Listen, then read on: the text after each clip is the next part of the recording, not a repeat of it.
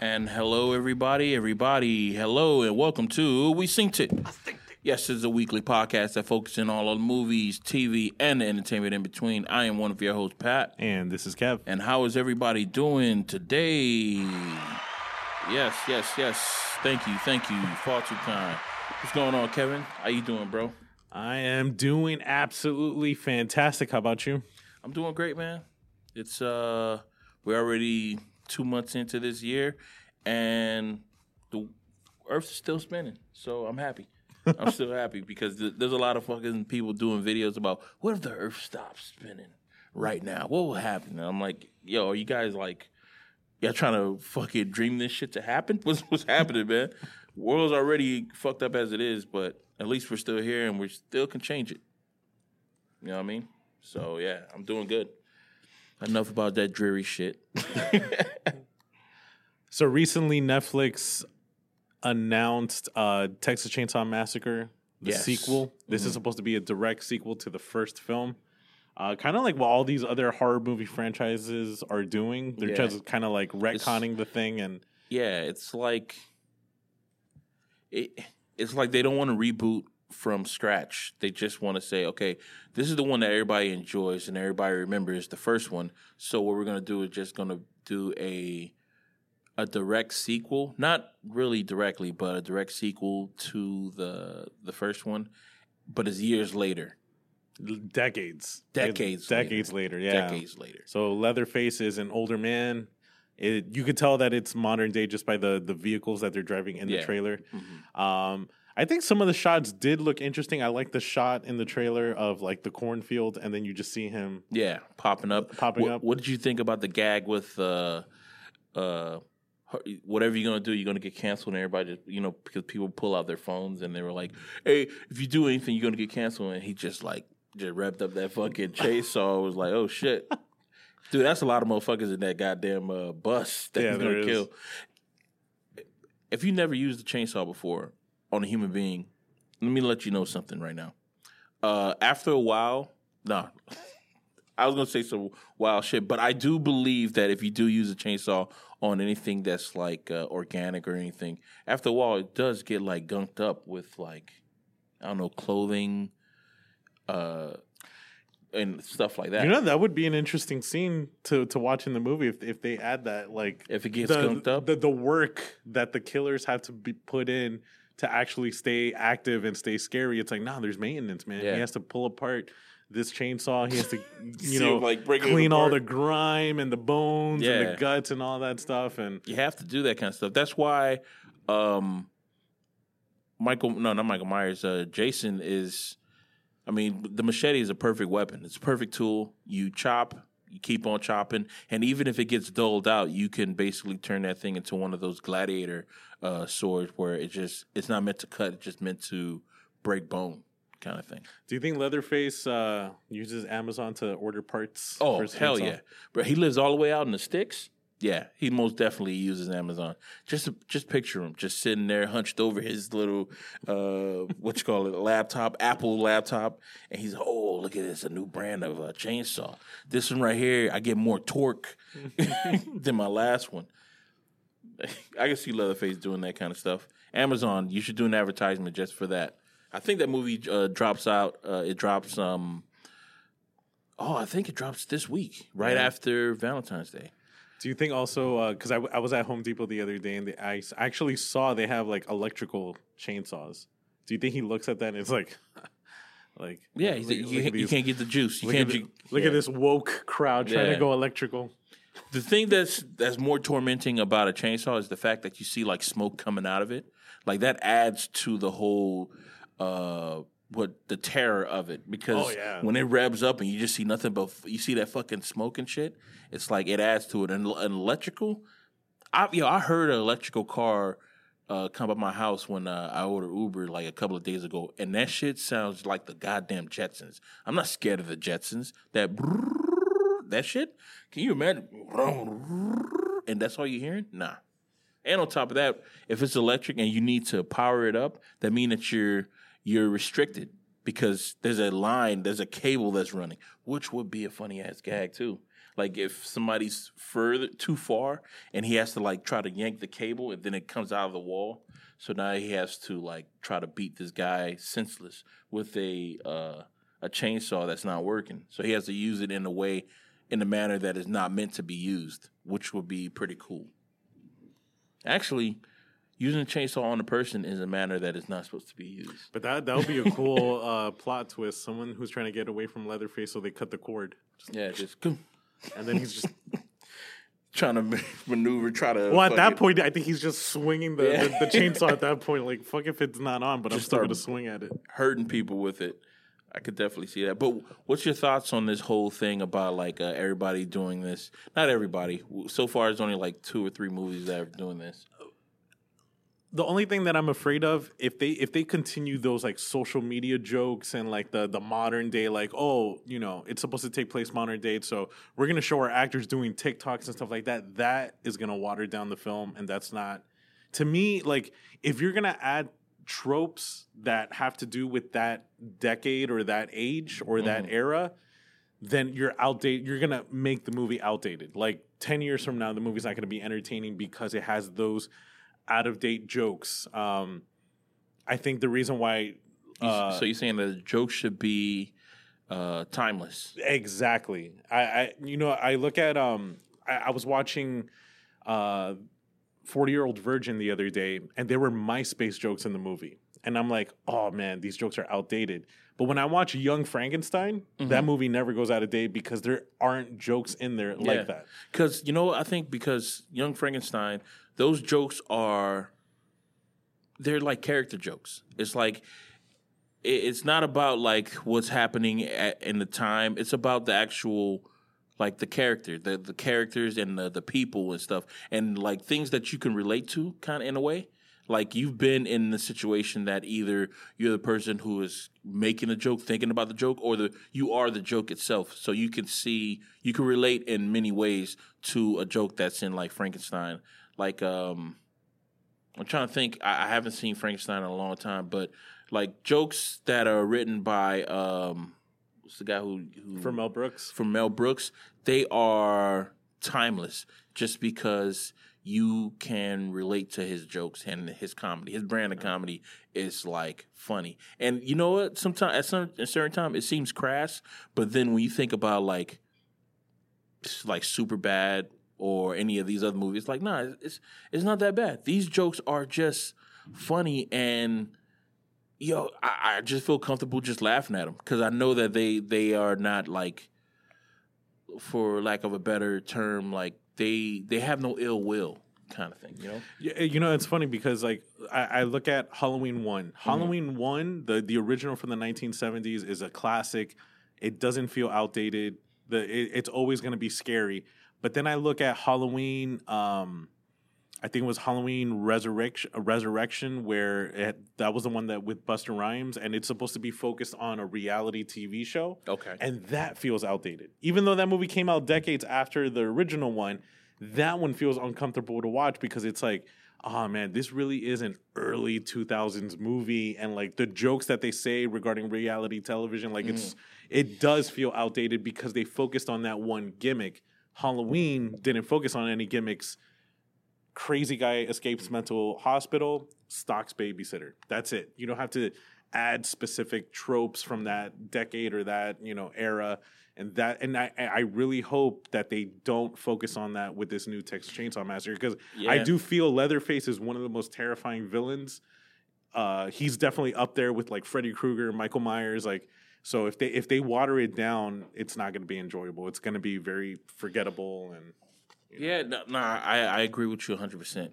And on top of that, even while you're in that like decade, like this joke can be specifically for you. Like all the jokes that are, that we saw on the the Texas Chainsaw Massacre Netflix uh, movie, like these jokes are geared towards. Um, well, I think I'm about to be out the fucking door of like pop culture or whatever, but they're geared towards like.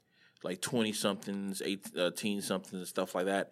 And even when you're in that uh, that age range and stuff, when you see a joke that's supposed to be geared towards you or something, like it, it just feels like ah, it just leaves a bad taste in your mouth.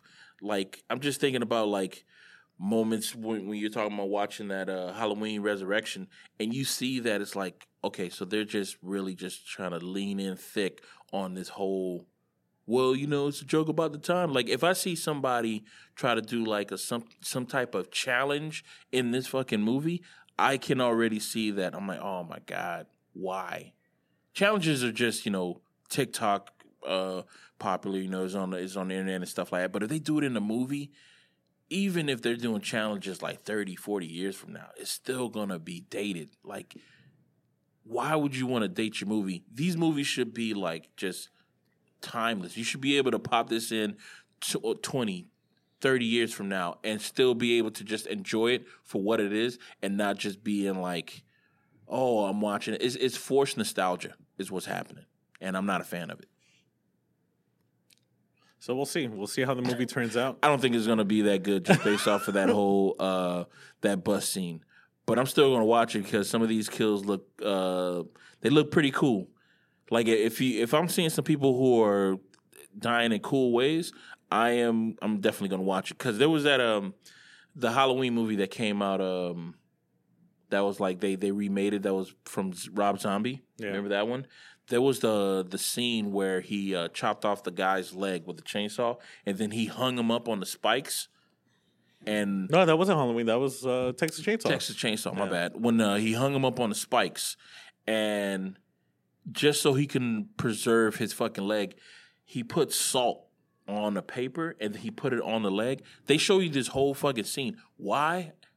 Because it was fucking awesome. I remember seeing this shit, and I was cringing in my fucking seat like, oh, my God. They It's back on Netflix this month. That, that movie? That specific Texas Chainsaw, that remake. I got to rewatch it, and yeah. I and I really want to know where the hell did that that uh that small woman, where did she have that gun? Like, it was was it strapped to her leg in the beginning? Nah, she stuck it. Nah. Yeah, that, that was the, that was...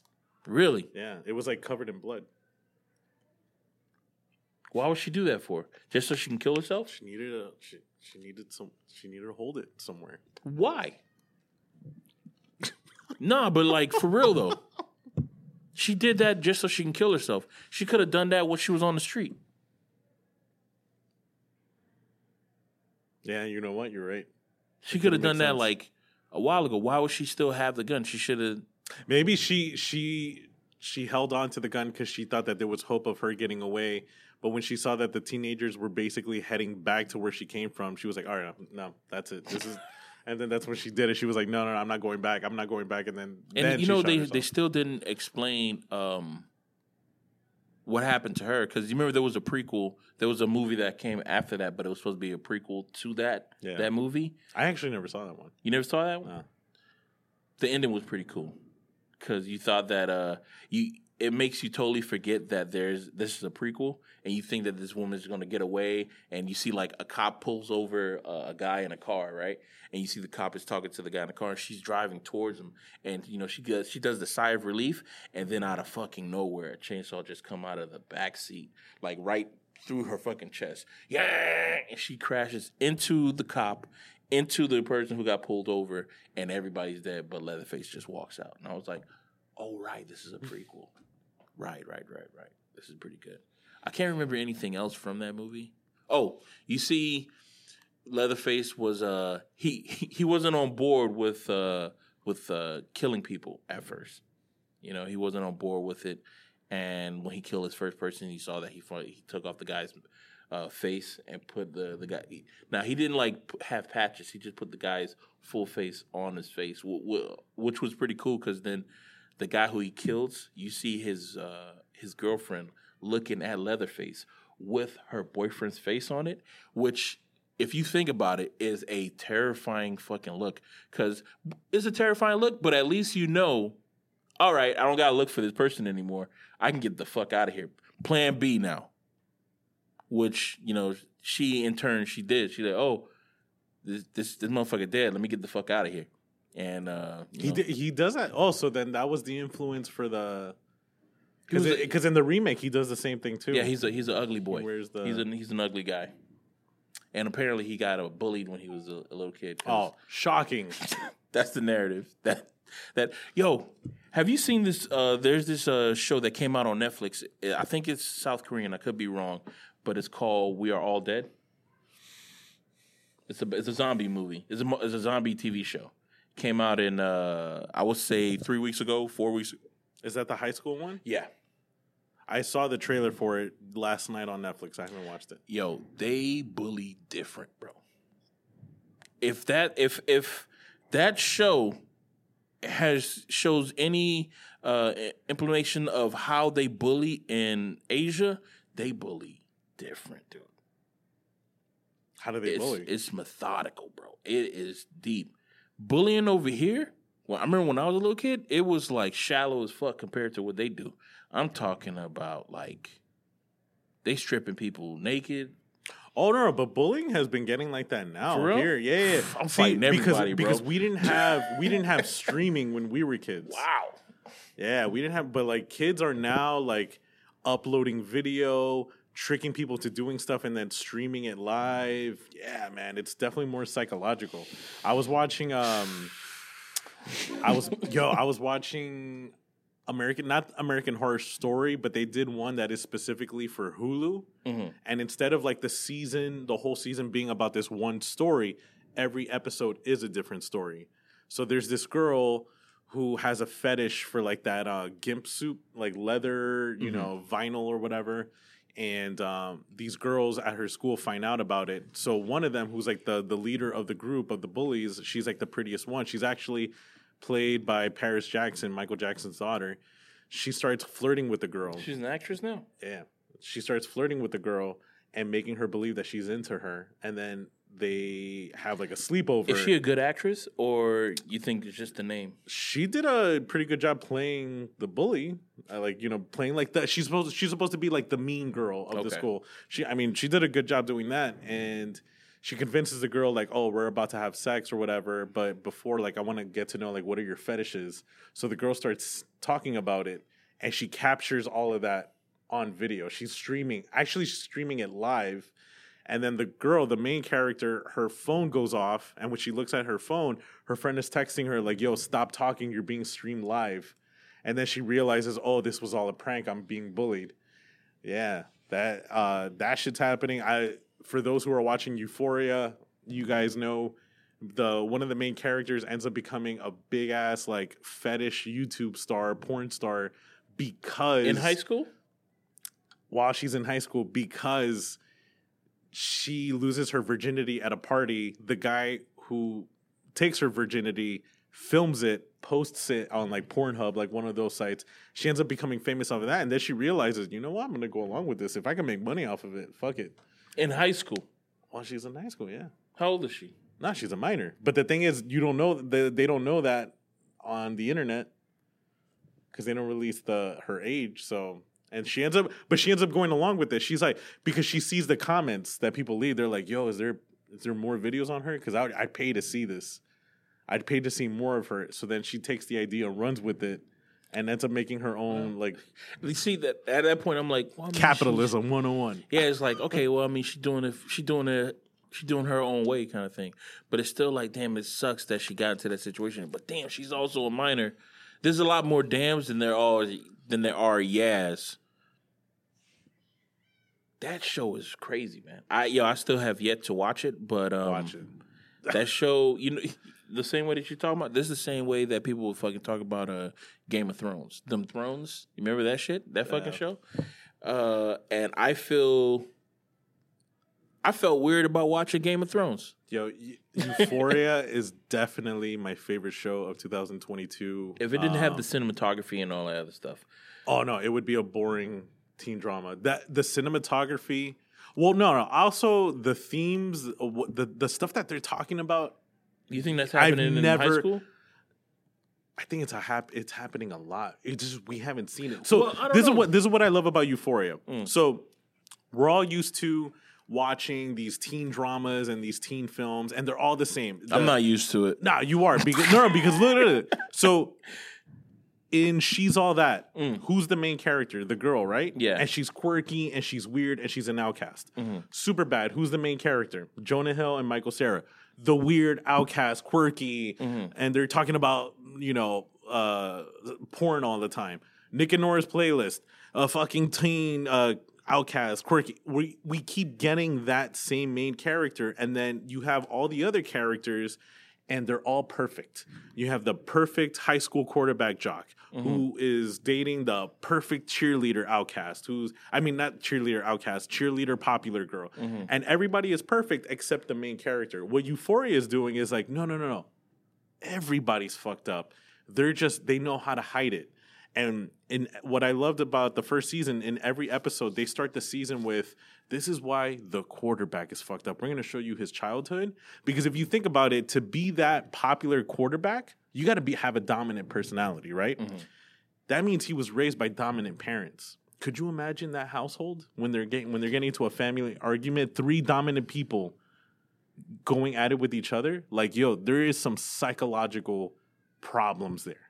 Then you have the girl who's like the slut of the school. What the fuck caused her to be a slut?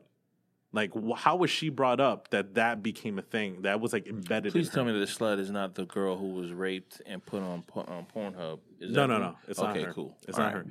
But, and that's what I love about the show is that they're showing like, yo, yo, all these kids are fucked up. And what's crazy is that they're going to grow up and carry it on. Their kids are going to be exactly like them because they're just exactly like so their parents. So drug is just like an afterthought on, on this show? Well, no, no. So the main, so the main character is played by Zendaya, oh. and she happens to be a drug addict. Mm-hmm. And then you see why she got into it. And it sucks because she was like a helpless victim. Basically, her father died of cancer. Mm-hmm. He was on a lot of pain pills. And she felt bad for him, and she saw how much. And then, out of curiosity, she tried it. She wanted to taste it and see how if th- if this was actually effective or not. And then she got addicted. She got addicted, and then she couldn't get away from it. And so mm. she was just like. A, and then on top of that, she grew up with uh, O C D. She had an O C D problem, so she was already on medication growing up. And then oh, that okay. with that mixed in with the medication that she was taking that her father had, like whenever he was like asleep, she would try it, and then she started getting used to it. And then that's the, how she the, became the, the uh, showrunner. Um, he said that he basically wrote this show and came up with the whole idea because he is also like.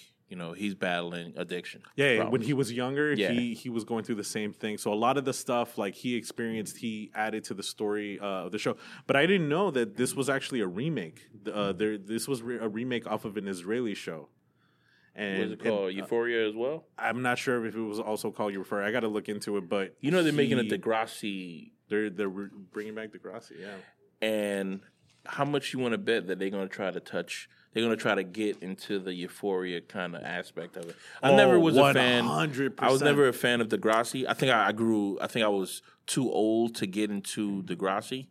But um, from what I've seen of the clips and the, I think I saw like one episode, um, there was a lot better T V shows that are about like, high school. So when Game of Thrones came out, it took over, and then from Game of Thrones, now we see oh, there was this. Uh, Viking. We have The Witcher. We have the Viking. Viking we have uh, all these other stuff. The guy that played uh, Aquaman, and... Jason Momoa, did a thing for Apple Plus. Yeah, all these medieval guys, guys who who look like they haven't showered in months yeah. with long beards. All these shows started becoming popular. I do think Euphoria is going to do the same thing.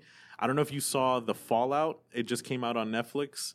The name of the show is The Fallout? It's called The Fallout, and it's about a girl, and it's, bro, there's a scene where she takes ecstasy, and she's in class having, like, a trip, and I'm like, bro, they got this from, this one hundred percent was influenced Wait, by Euphoria. Okay, I'm about now, to say something real stupid. Now, Never the, mind. now the, the plot of the story is a little bit different. It's a girl who survived a school shooting, and you see how it affects her psychologically and how it affects her and her relationship with her friends and all that, but... I still see, like, definitely, uh, especially with the main actress, Jenna Ortega, you could tell if you were to ask her, hey, who influenced you in your performance? Oh, Zendaya in Euphoria, for sure.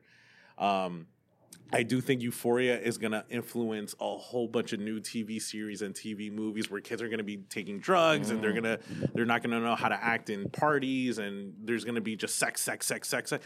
But if you, you think know, about they, it... They, they did a, a report on that, and they said that um, the... high schoolers are having less sex now than they have in previous years, but they asked high schoolers this, you know, in a survey. So I don't, I don't think that like everybody's they're gonna. Lying. Everybody's lying. Everybody's lying. Everybody. I think everybody fucking out here, man. and as and if anything, this show is definitely going to influence that. But yeah. um, I, I thought that I, I think the show was fantastic. I mean, bro, some of the best cinematography I've seen in television in forever. Ever, bro. I still, I still haven't watched like a full episode, but I have seen like clips of how they like how they shot it and stuff. And there was this one scene, uh, I think it must have happened like last week or the week before, where it is a slow truck in to it looks like a painting of uh, I want to say uh, a woman who's wearing like a floral dress or something, and you think it's a painting, and then she starts to smile. Oh yeah, and it's supposed to be Frida Kahlo. It's like it's supposed to be uh, yeah, one hundred percent. So and they did that, and I was like, I'm like, oh, what is this? And then when I saw how they did it, yo, they had fucking tungsten fucking lights, all in a fucking. It was in a uh, a fucking one, one like a book light, a big fucking book light. I'm talking twenty feet high. Box around her, and yo, I know for a fact that she was fucking hot because those lights put out so much fucking. Just looking at the picture, I was sweating, and I was just looking at it. I'm like, oh my god! And the, the camera just slow, just slowly, just what what they're doing is like they'll get ordinary shots. Mm-hmm. Like okay, in one scene, it's a girl riding to her friend's house, and she's riding on her bike. Anybody would have just, all right, let's just do an extreme wide shot or something. Yo, they shot it like if it was like a found footage movie. Like she's riding in a dark forest, and you could tell they just had this one crazy like twenty K light just bam on focused on this one girl on the back of a pickup truck. I could tell that that crew is having fun filming this show, yeah. man, because it's not ordinary shots. Yo, they've they've gotten influences from Stanley Kubrick, Christopher Nolan. Um, they've done. I think this. I think this show. Even though you said that it was a, um, it's a playoff for a show from uh, you said India, from Israel, from Israel. I feel like the guy who, uh, the showrunner, and uh, maybe the D P. I feel like this thing right here is like it. It's their. This is something they put their heart into. This is something that's like a, a passion project. Oh, one hundred percent. Because the way that you're shooting it, it's like you could have you, you could have gone traditional, but you just decided no, no, no. We need to show this. We need to show this. And you guys are just like just freestyling, just ideas, and these things are sticking. And I commend you. I'm not gonna watch the show, um, but hey, it's dope as fuck. I watched Jack Reacher, and that's pretty cool too. the, also, the editing too. I gotta give it up to the editor. So there's an episode where um, something strange is happening, and Zendaya's character. She wants to figure, she knows, okay, these two people are acting weird. I want to know what's going on. All of a sudden, it transitions into like an old school cop thriller. And you actually see her walking around wearing the strap around her chest, like the two guns. Yeah. And she's smoking a cigarette and drinking coffee. And it turns into like a crime thriller. And she's like looking okay. at the evidence. Okay. But all she's talking about is gossip, school gossip. Yo, you're it, slightly getting me to wa- want to watch this show. Like it turns into a film noir, but like you don't even realize the transition, and the picture even gets grainy, and it looks like it was shot in the nineteen forties, and then it goes back to normal again. But like you never notice. Like, you know, you know what I like about this? Well, nah, I'm about to say, I'm like, okay, because I'm thinking now, I'm like, okay, if I was young, if I was like, uh, let's say seventeen, eighteen years old, nineteen or something like that. Seeing stuff like that will make me want to be a fan of that kind of genre of movie, right? I want to jump into that kind of genre. Like, oh, shit, what? This is supposed to be inspired off of, like, some film noir, some, like, uh, from, like, uh, what's, what's the name of that one show, L A Hit Story or N Y P D Blue kind of stuff. I'm like, oh, let me find out some more. But I'm realizing that this show is not meant for for kids, so maybe, like, they're not even watching this kind of stuff. Oh, they are. TikTok... TikTok is proof that they are, because I've seen so many TikToks of really? teenagers like re- recreating. It's not scenes. for you. This show is not for you. This is for adults. You're not supposed to be watching this, bro. You haven't seen those TikToks of like someone like, oh, when you're going to school, but you forget you go to Euphoria yeah. High, and then they turn into like a slutty outfit and yeah. shit. Um, and also, so they did this thing um, after season one. Before season two premiered, they did two special episodes. They released two special episodes, and it was basically to show you, oh, before we get into season two, this is what happened in between, because there was a cliffhanger. And yo, oh, that right there is beautiful. Doug, thank you. You know what I mean? The yo, the the episode, so one of them is focused on Zendaya's character. The other one is focused on the transgender girl that mm-hmm. she falls in love with. Yo, Zendaya's episode mm. was so fucking good that I watched it over and over again. And it's just dialogue. It's just her talking to a guy at a diner the whole episode. Nothing. There's no action. There's no crazy cuts. So it's no, just like that uh, that movie that she had on Netflix with... Uh, yes, something like that with uh, da- uh, John David Washington. Yeah, which, by the way, the director and writer of that is the same director and writer of Euphoria. Sam Levinson? Yeah. Really? Oh, shit. Yeah. So, yo... It's just these two people that talking. That guy knows how to write, man. Bro, the writing is so fucking good. Would you call him to good, par bro. with uh, the guy that's on your shirt right now? With Quentin Tarantino? With the dialogue between two people? Yeah, man. Yeah, it was good. It was really good. And you, you like, I felt emotional. Quentin Tarantino has a thing with uh, referencing other people's works while he's writing dialogue between two people. Like, there'll be references of uh, maybe something from, like, a Western or something like that. Just, like, but do you think that this guy does the same thing? Or is it just, like, off the, like, this is really just a conversation between two people, like an argument between two people, no references or anything. It's just, like, this is what actually happens. So, I think, I think... Sam Levinson and Quentin Tarantino have the gift of understanding this is how this character would talk. Mm-hmm. Okay. And that's that's one of the, the things that people find hardest about writing is that they'll write something, and then when the actors recite it, it's like, people don't talk like this. Yeah. But they understand, no, no, no. Zendaya's character, who's a drug addict high school kid, this is what she would say. This is how she would talk. The guy that she's talking to is a recovering drug addict, and he's trying to help her. This is what, how he would talk. And they get it. That's why Quentin Tarantino, a lot of people like his dialogue in his movies because it's like, it is believable. This person would say that type of thing. Mm-hmm. This person wouldn't. And I think that's the criticism that other directors have suffered from. Like, one of the things that people always criticize about George Lucas, George Lucas does not understand how people talk. And that's why they that was one of the, his biggest criticisms from Star Wars is that they they all spoke like nerds. And it's like, yo, people, like, no, if he's the hero, he's not going to say nerdy shit. He's going to say this type of shit. The villain would talk like this. And Quentin Tarantino does get it. And Sam Levinson, it's apparent he gets it too. Mm-hmm. That's good. Still not going to watch the show. But uh, I might I might watch it. You know what? Maybe we should do like a fucking watch party or something. And I watch like the first episode. Just to, no, I should just watch it. This, uh, the, I've been watching um, Righteous Gemstones. I gotta watch that. I gotta get into that. That's the name of it. Yeah, Righteous Gemstones. I finally, uh, I'm on episode two of that, and I've been watching uh, the what you call it. We Are All Dead. Um, that's when I found out that like, yo, man, they they fucking they bully different over there. Um, I mean, there's a lot of there's a lot of good T V out there for everybody.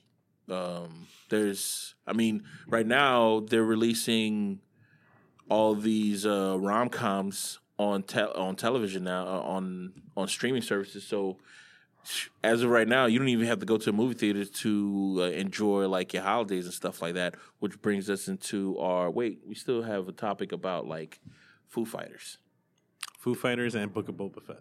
Book of Boba Fett and Foo Fighters. You want to talk about uh Foo Fighters first? Yes. Let me just pull up because I forgot the name of the movie. Yeah. If you guys haven't known, I'm not sure if a lot of people out there are like Foo Fighter fans, but I want to believe that they are, a lot of them. Um, they have a movie coming out starring the whole the whole band of Foo Fighters. And the the whole premise of the movie is that they're trying to write their tenth album, and they are they seclude themselves from the world just so they can write this um this album. And Kevin found a fun fact about the house that they're staying in, which is a fucking, which is a nice fucking touch.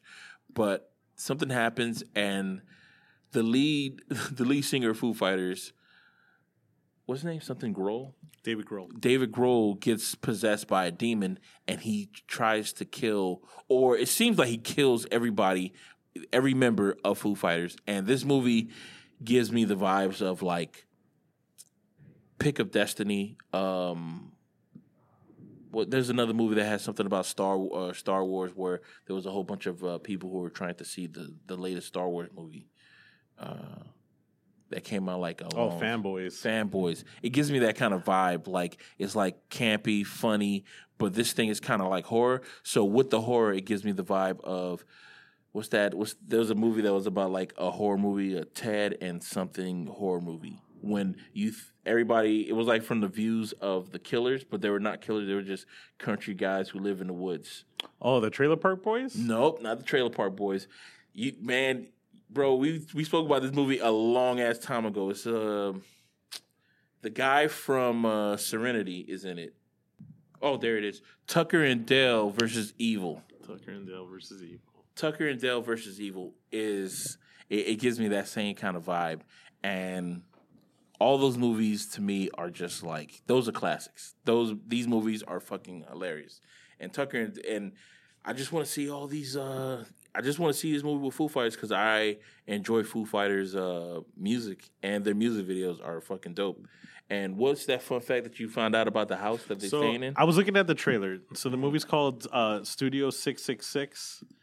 Um, and yeah, like you were saying, they, they basically are, are writing their new album. They, they go to this house that is in Encino to write the album and perform it. So for those who don't know, um, the famous record producer, Rick Rubin, actually already does this. So I, I have a feeling that it was influenced by that. Rick Rubin tends to rent out this house on Laurel Canyon in California. It's supposedly a mansion that was once owned by um, Harry Houdini, and a lot and a lot of al- like great albums came out of that house. So I know he did an album with uh, Red Hot Chili Peppers, Incubus from the out of that house, Slipknot, Linkin Park. Um, a lot of their best albums came from that recording in the house. And what he does is he basically tells them like, you know, I want you guys. I want to get you guys away from the whole studio environment because people tend to act differently when they're in a recording studio. He's like, I want you. I want to. I want you guys to be like fully relaxed. So you're gonna live in this house. We're gonna put all the equipment in the house, the bedrooms. We're gonna turn them into like recording spaces, and you're just gonna live in this house. I don't want you guys spending too much time outside of the house. Like, don't go into the city. Just, you know, reconnect with nature because it's like in the middle of a forest. Yeah. And just do, um, and.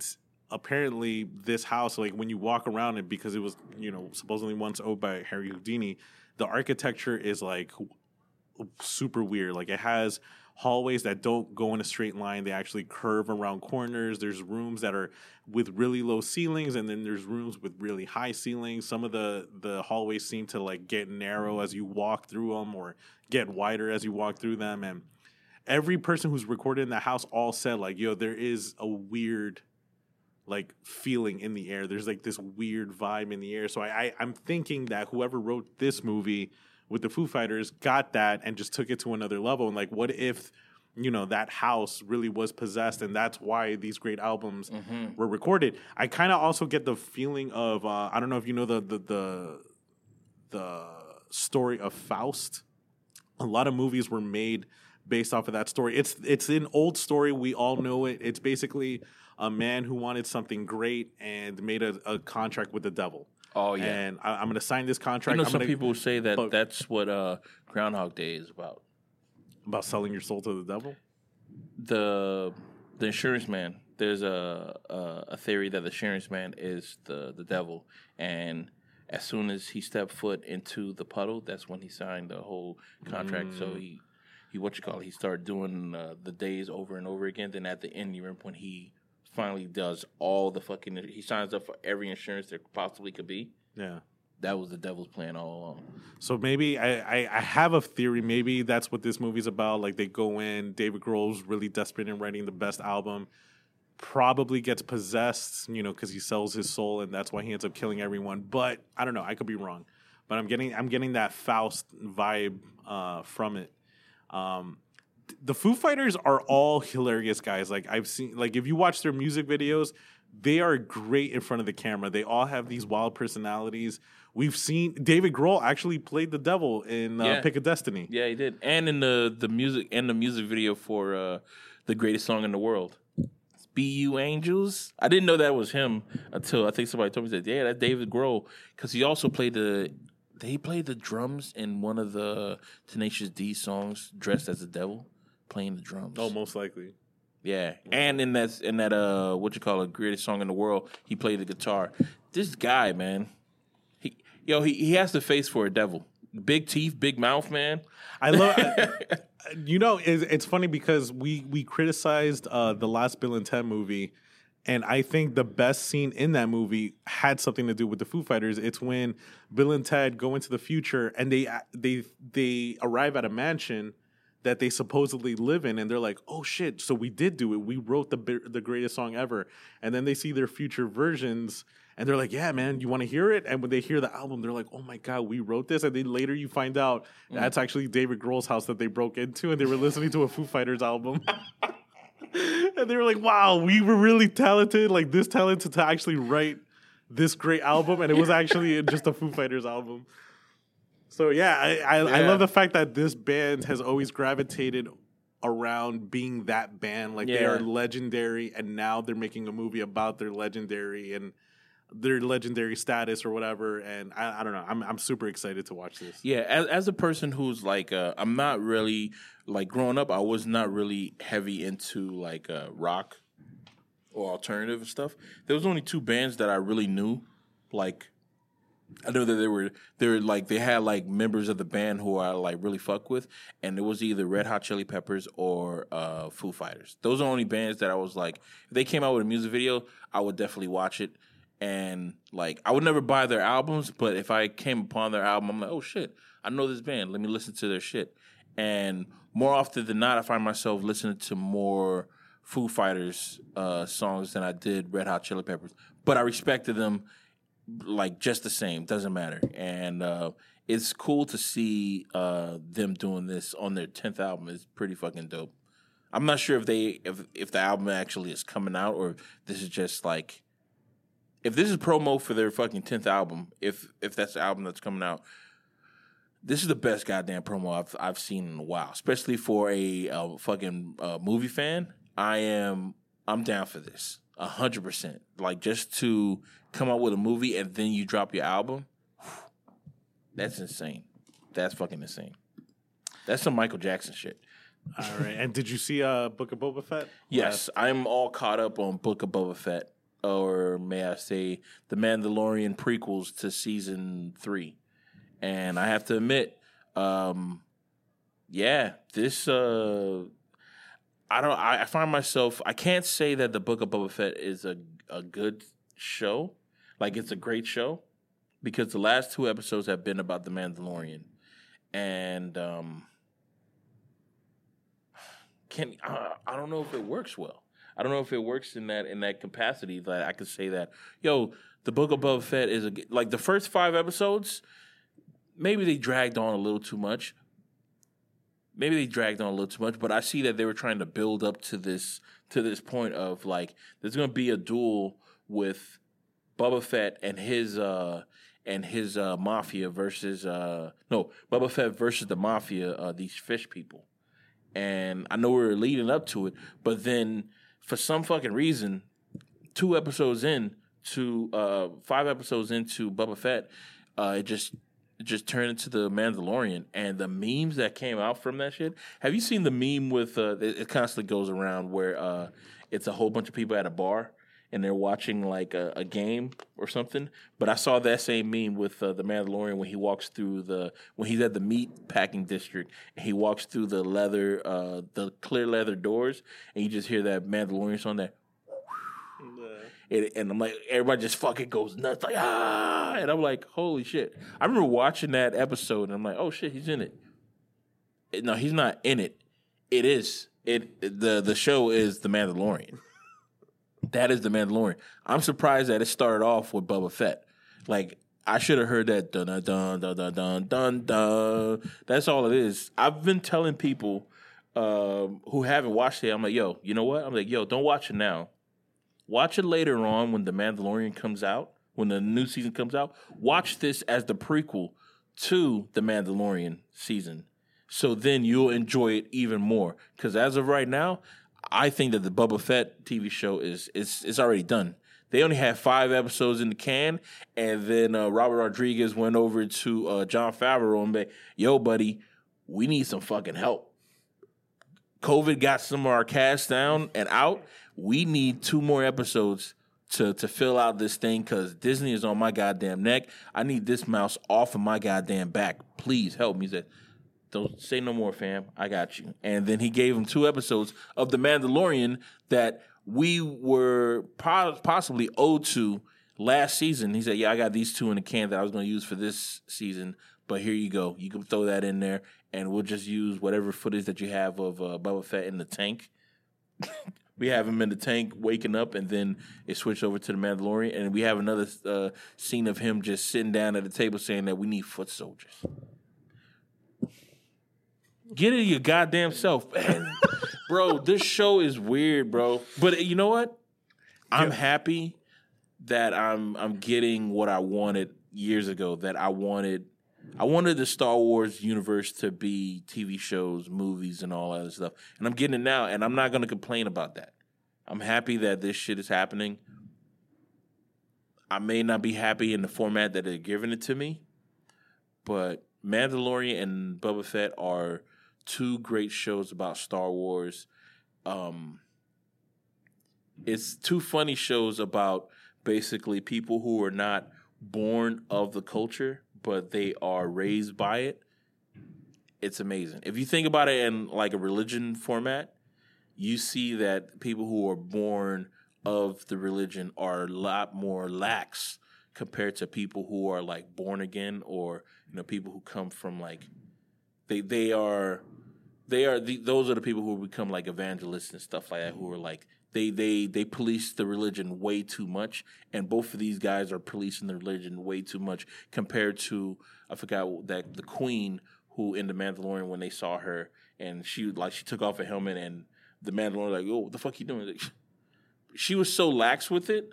It was like, yeah, we don't do that shit anymore. But he was still in that old way of thinking because he's the outsider, which yeah. I understand him completely for doing that because it's like she can do it because she's born of it. But if I do it, it's like, yo, they, they get me the fuck out of here because they, they show that you're not a believer kind of thing, which I understand. Which Yo, this last episode, there was, I think, more fan service than there was in that entire Spider-Man movie that came out. Like, yo, they made a reference to episode three. They made a ep- uh, reference to uh, the Clone Wars. They did references, even references to Empire Strikes Back yeah. when Luke is training with Yoda. So many yeah. different references that it was like, yo, if and you're that, a fan, you're going like to love forty, this episode. It was, yo, it was like forty-eight minutes. They did a lot, man. They did a fucking lot. And the, the the memes that came out of that that were showing like the comparison of they they recreated the shot that they made in um the the recent Star Wars movie where you saw that the hut was burning because Luke uh you know uh, shit went wrong shit went awry when he was trying to uh, teach these young Padawans and excuse me and I'm um. I really want to know if they're going to show me. I really want to know if they're going to show me uh, uh, Ben Ho, Ben Solo's. Uh, I want to see his crew, man. To be honest, remember we were having this talk again. Oh yeah, there are rumors that they may introduce that whole. Uh, What's that? The, uh, the Knights of Ren. Knights of Ren, right, bro?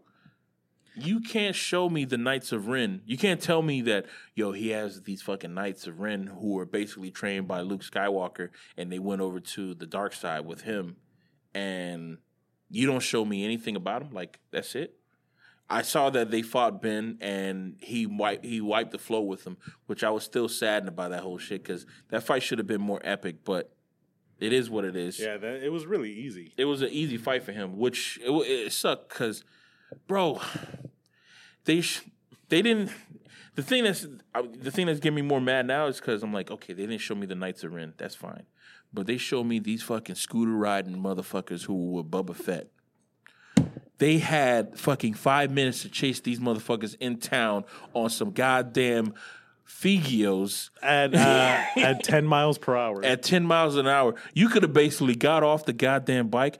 Uh, what was, uh, who's Boba Fett's uh, right hand, the woman? Her, the robot? The, the, the robot chest thing? Her. Mm-hmm. I forgot her name. They could have got her. She could have been parkouring on goddamn building tops and caught that guy faster than them people on that goddamn scooter. That's Fennec. That's Fennec, yeah. They could have got Fennec to just jump from rooftop to roof, rooftop like it was fucking District B, and it would have been it would have been a lot better than that freaking scooter. Oh my god, they thought they were real badass with those scooters, huh? Why you got so many rear view mirrors? Why? All you need is one, and you don't even really need one. You have a visor. You should be able to see things through that visor that's behind you that might cause you to crash or something. That doesn't make any sense. But I, and we didn't get no Knights of Ren. If they don't show me no Knights of Ren being like trained or something, or I want to see them going out and doing some shit, I know they're going, oh, it's in a comic book. Fuck a comic book. I want to see this shit on fucking uh, twenty-four frames. Fuck your one page, one panel. No, I need multiple panels of this thing. twenty-four frames a second, please. And, yeah, that's my thoughts on uh, Boba Fett or Mandalorian. The show started off so promising, man. It's still a good show, but it shouldn't be called Book of Boba. It should be called... I'm telling you, if they would have done... This is B- young Boba Fett leading up to... This is how, what I thought should have happened. This is the young Boba Fett learning how to be a badass bounty hunter. Mm-hmm. And he's he has all these near-death experiences, but he becomes more... Kind of like Breaking Bad. He's going to start off as a rookie, a rookie and then just become the most dangerous man mm-hmm. in the galaxy. And then the last episode, the, the show ends with... He gets a call about someone wants to hire a couple bounty hunters for a job. And it's Darth Vader. And it ends with that scene in Empire Strikes Back with Darth Vader giving the the, yeah. the instructions, and then bam, the show ends. Yeah. Like I wanna see I wanna see how like if if if, if you really want to do like the show right and stuff, I would really like to see how him and his uh, his whole thing with uh, Han Solo, because they have some fucking history. Yeah. Like you could do some shit with that, like, oh, you, you know, um, maybe not maybe Maybe he didn't have to. He didn't have a bounty for Han Solo. He knew about the bounty for Han Solo, but he was on for like a bigger, a bigger bounty kind of shit. But they they met they met each other. They had like a little uh, some type of squabble or some shit like that. Han Solo used to be a spice runner too, so that shit would have been pretty cool too. And I realized that this show is not taking place after the whole. Uh, Ren thing. This is like in between. This is before the new trilogy. Yeah. After the old trilogy, right in the middle. Um, oh, what do you think about the C G I? We were talking about that before. Yeah. So at the end of The Mandalorian, the, the last season, they show Luke Skywalker. He picks up Grogu and takes him away. And I always had an issue with that that C G I, with that with um, Luke Skywalker's face. I, I wasn't one hundred percent satisfied with it. And apparently what happened was a YouTuber who basically created that deep fake technology, um, he redid that scene himself and actually improved Luke Skywalker's face. So Lucasfilm ended up hiring him and recruited him to join their team. And he actually was part of the the Luke Skywalker that we see in the Book of Boba Fett, which I thought was improved. It still had, you know... It, there, there were still some shots that were like, uh, yeah, they could have been the better. The eyes, we're talking yeah, about the eyes, the, the, the dead eyes. Stuff. I dead, bro. I'm telling you, it's all in the eyes. The eyes do everything. You want to add human emotion, you gotta mess with the eyes. The eyes are everything. But it was a, a, an improvement over um, over what they did on The Mandalorian. So I think it's cool. I think it's cool that they recognize, like, oh shit, there's someone out there who is really good. We gotta hire him. Like we, we need a joint. We need. They've to, they've done to this before. Uh, I don't know if you remember. Like there was a there was a whole bunch. There was like these two YouTubers that used to do like lightsaber battles. Yeah. Uh, oh, and also the the guys who uh, there was a, a group of guys. Um, they they were robot um, engineers. They actually built R two D two, a replica, mm-hmm. and Lucasfilm hired them because they they wanted to get away from having to actually put a person in that mech suit and instead just make it remote control. And that's what they did. They really? they hired these two guys, and and now all every time you see R two D two, that really is a legitimate robot. It's not like a because they used to use Anthony Baker. Yo, how the fuck does that that R two D two get around on grass and leaves and shit? You saw that? Yeah, I saw that. That shit was smooth as fuck, man. I was like, damn. Can't do that shit in the desert. Nah. Well, uh-uh. he did in, in, in one of the Star Wars movies, but every time they showed him, he was on, like, hard sand. Yeah. It wasn't even, like... Yo, I don't understand how these ships uh, move. Is the ground made out of, like, magnets or something? How is these ships just floating in the air in one spot? I need to know, man. Because it's like, oh, oh, I'm just going to park it, and they just stay there parked. So if I run out of battery, would it just fall to the ground? I know. There's a lot of questions that I have during Bro, the two Mandalorian you know, you know, episodes. You know the bullet train in, in Japan right now? That's literally how it works. It's It, it actually floats it off of the track. Stay, yeah. Because of magnets. How, yeah. yeah. Maybe so is the ground is. on Tatooine made out of, uh, like, is it like... Like, is, is the whole place made out of magnet, and then the your spaceship is just like a negative to that? No, if it's negative and that's a positive, they connect. So it's like this. You're no, no, no. I, opposites attract. Opposites attract. So yeah. if it's the same thing, so it has then, to be the same charge. Yeah. So then you're able to go fast. There's a lot of questions that I had. I'm like, how are they? There, there's got to be some type of some type of a geek who's out there who knows how that shit kind of works. Hey, uh, Lucas. Hit me up, man. Hit us up on the emails or something, because uh, the science ain't making sense. The science ain't sciencing right, as some people might say. There's also the, uh, now a conspiracy theory about uh, The Mandalorian. So in The Mandalorian, when he tests out that Naboo fighter from Star Wars Episode One, mm-hmm. uh, he, ta- he takes it out for a test drive, and when he gets back, the mechanic goes, "So how was it?" And he says, "Wizard." Then he says the word wizard. Mm. If you watch Star Wars Episode One, there's a kid that says that word. He goes, "Oh, that's wizard." Is and that it's, the way they say it? And it's, uh, yeah, like oh, like oh, that's awesome or whatever. He says wizard, and it's Anakin's little friend who's watching the pod race. He says, "Oh, Annie, that's wizard." And now there's a theory that he's that kid. But what? The wizard? Ugh. I would want to be in that word. Hey, kid, try this word out. Cool. Just walk away. There you go. Oh, that's cool. Yeah, you know, you get it. You get it, right? Yo, did you think that was a good trade-off between that spaceship that he had before? The, what was it called? The the rendezvous or well, some shit? Well, here's the thing. So the other one had storage for all his weapons. Space. This one is about speed. That shit sucks, man. Bro, when I saw that, I was like, oh, my God. That's why the Millennium Falcon is such a great ship, because it's known for speed and storage. Yeah, but, man, I was I was heartbroken, bro. I was like, man, that is that is not a good trade. That is that is the worst trade yeah, I've ever yeah, seen I in would my rather, life. I, I would rather have artillery than yeah, speed. Yeah, because I'm like, oh, man. And that shit was so goddamn shiny. There's no need for a ship to be that fucking bo- well, boombastic, man. That shit was fucking...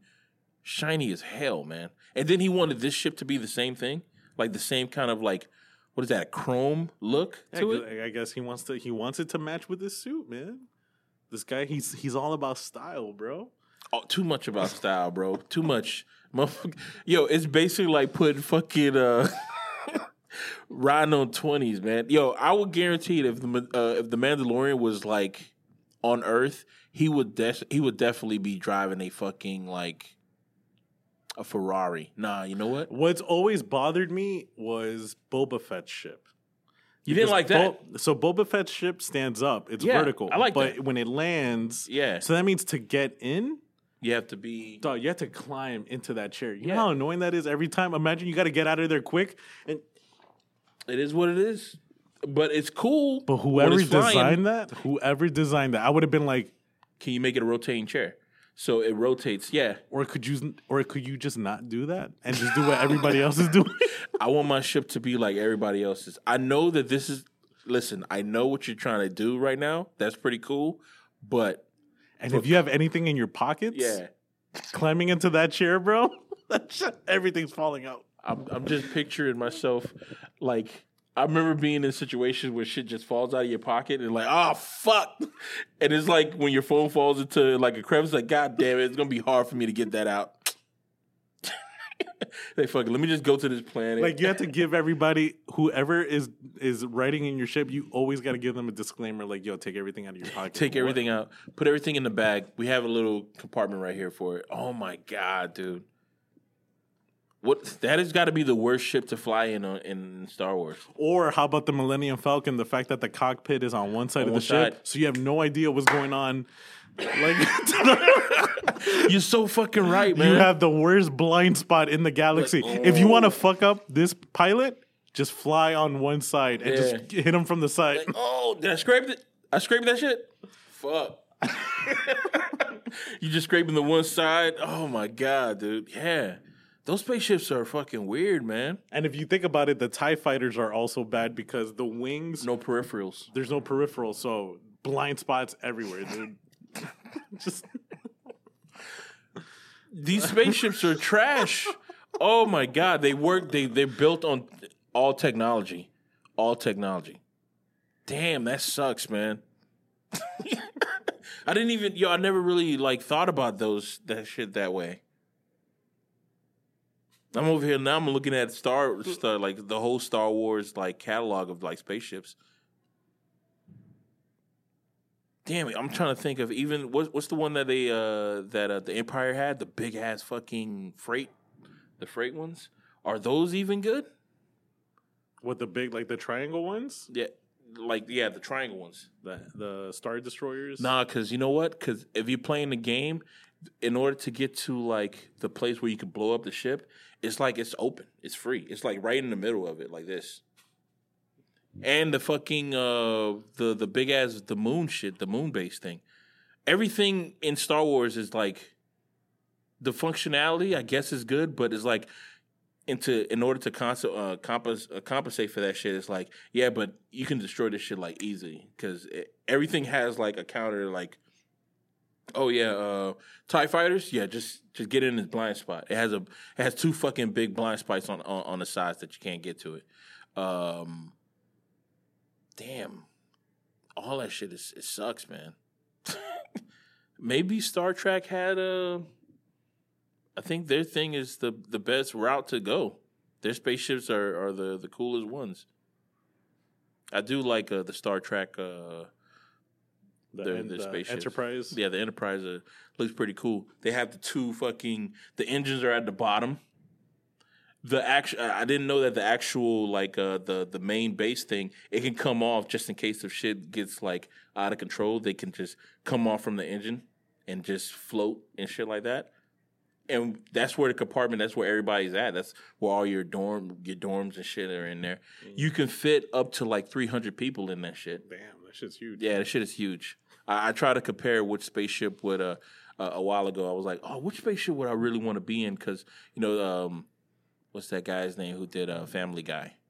Oh, uh, Seth Meyers. Seth Meyers. He has a T V show, and I wanted to know how big his spaceship was compared to all the others. Um, the Star Destroyer is it's a fucking planet, so millions, billions of people on that fucking planet. But each one of them is like they show you how big the spaceship is actually, and yeah, Star Wars, Star Trek has a the crew of like three hundred is like it's massive.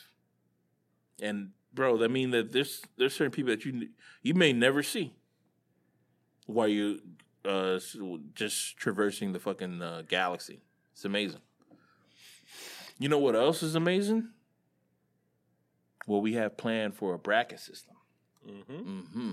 So Valentine's Day is right around the corner, and similar to what we do uh, during Halloween season with uh, the Scream Fest, we're doing um, a bracket system called Till Death Do Us Part, which is us and our followers on voting on what is the best romantic comedy.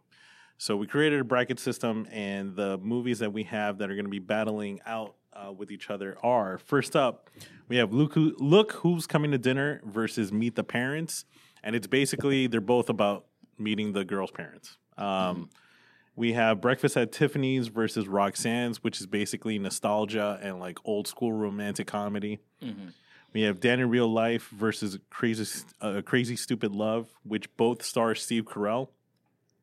We have fifty-first Dates versus The Wedding Singer, two Adam Sandler uh, classics.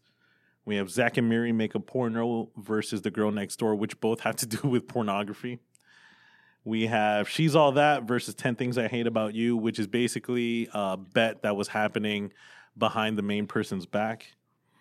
Uh, there's Something About Mary versus What Women Want, which I think is an interesting one because in There's Something About Mary, they're trying to figure out what is Mary into, and then in What Women Want, he knows what the women are into because he can read their minds. Yeah. And we have lastly Lovebirds versus Nick and Nora's Infinite Playlist, which is about one crazy night between these couples. Yeah. This list right here is uh, everything rom-com. These are the ones, I mean, this is not going to be the, the list that, you know, uh, typical people who like uh, rom-coms are going to go after, but we pick the movies that we deem are rom-com. They they fit the narrative, and on top of that, they are pretty, they're pretty good. I'm a fan of a, a, a romantic comedy. How about you, Kevin? It's not the top of my list of it, genres. It's, but... it's not the top, but I mean, there are some romantic comedies that are uh, that are pretty cool. Uh, Crazy Stupid Love is like one of my favorite romantic comedies. That was the first one that I was like, hey, you know what? This shit goes, man. This shit is pretty funny. Um, She's All That and ten Things I Hate About You. When I was in high school, I remember just, this is when, you know, we had like, uh, you know, everybody had like the cable that you had like, I don't know, like twenty different pay-per-views. And when this movie came out on pay-per-view, like it was just on one channel, just constantly being played. These, that's one of the movies that I would watch like from back to back. Like I, I would, I would have to watch it twice, not on purpose, but because once I watch the, once I get to the channel, it already started, and then I would finish it, be like, oh, this is a good movie. Let me see how it, uh, how it starts. Then I would watch it from the beginning to the end, and I'm like, oh, okay. So I basically watched the whole thing all the way through. All right, got it. It's a good movie. That that that's pretty cool. And um, I really did like the movie that was a that was a parody of it. Well, it was a parody of uh, the the of nineties rom com. What was the name of that movie? Um, Not Another Teen Movie. Yes, Not Another Teen Movie. I really I really enjoyed that movie. That that shit was. Uh, It was everything that I that I liked about those uh those teen movies in one. They did a perfect job of parodying all those movies, especially with the music. The music that's on the soundtrack is what you call a rock version of every like pop pop uh, song that was in every teen movie, and it was pretty cool. And Good Charlotte was in the movie. They were in Not Another Teen Movie? Yeah. They did the, the they they they did they were at the prom and they did oh. the song "Put Your Hands on My Shoulders." They did the rock version of that, which which is a version that I never thought that I liked until I finally heard. I was like, "Oh, okay."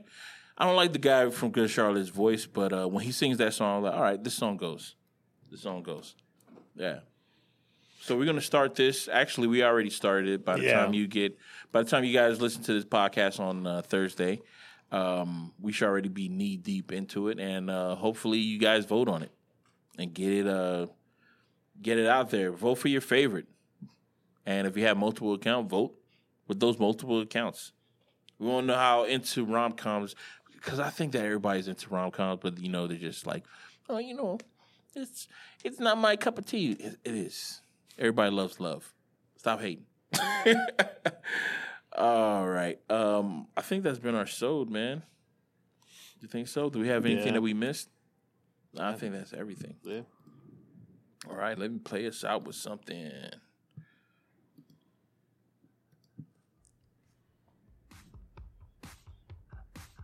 All right. With that being said, I've been Pat. And this is Kev.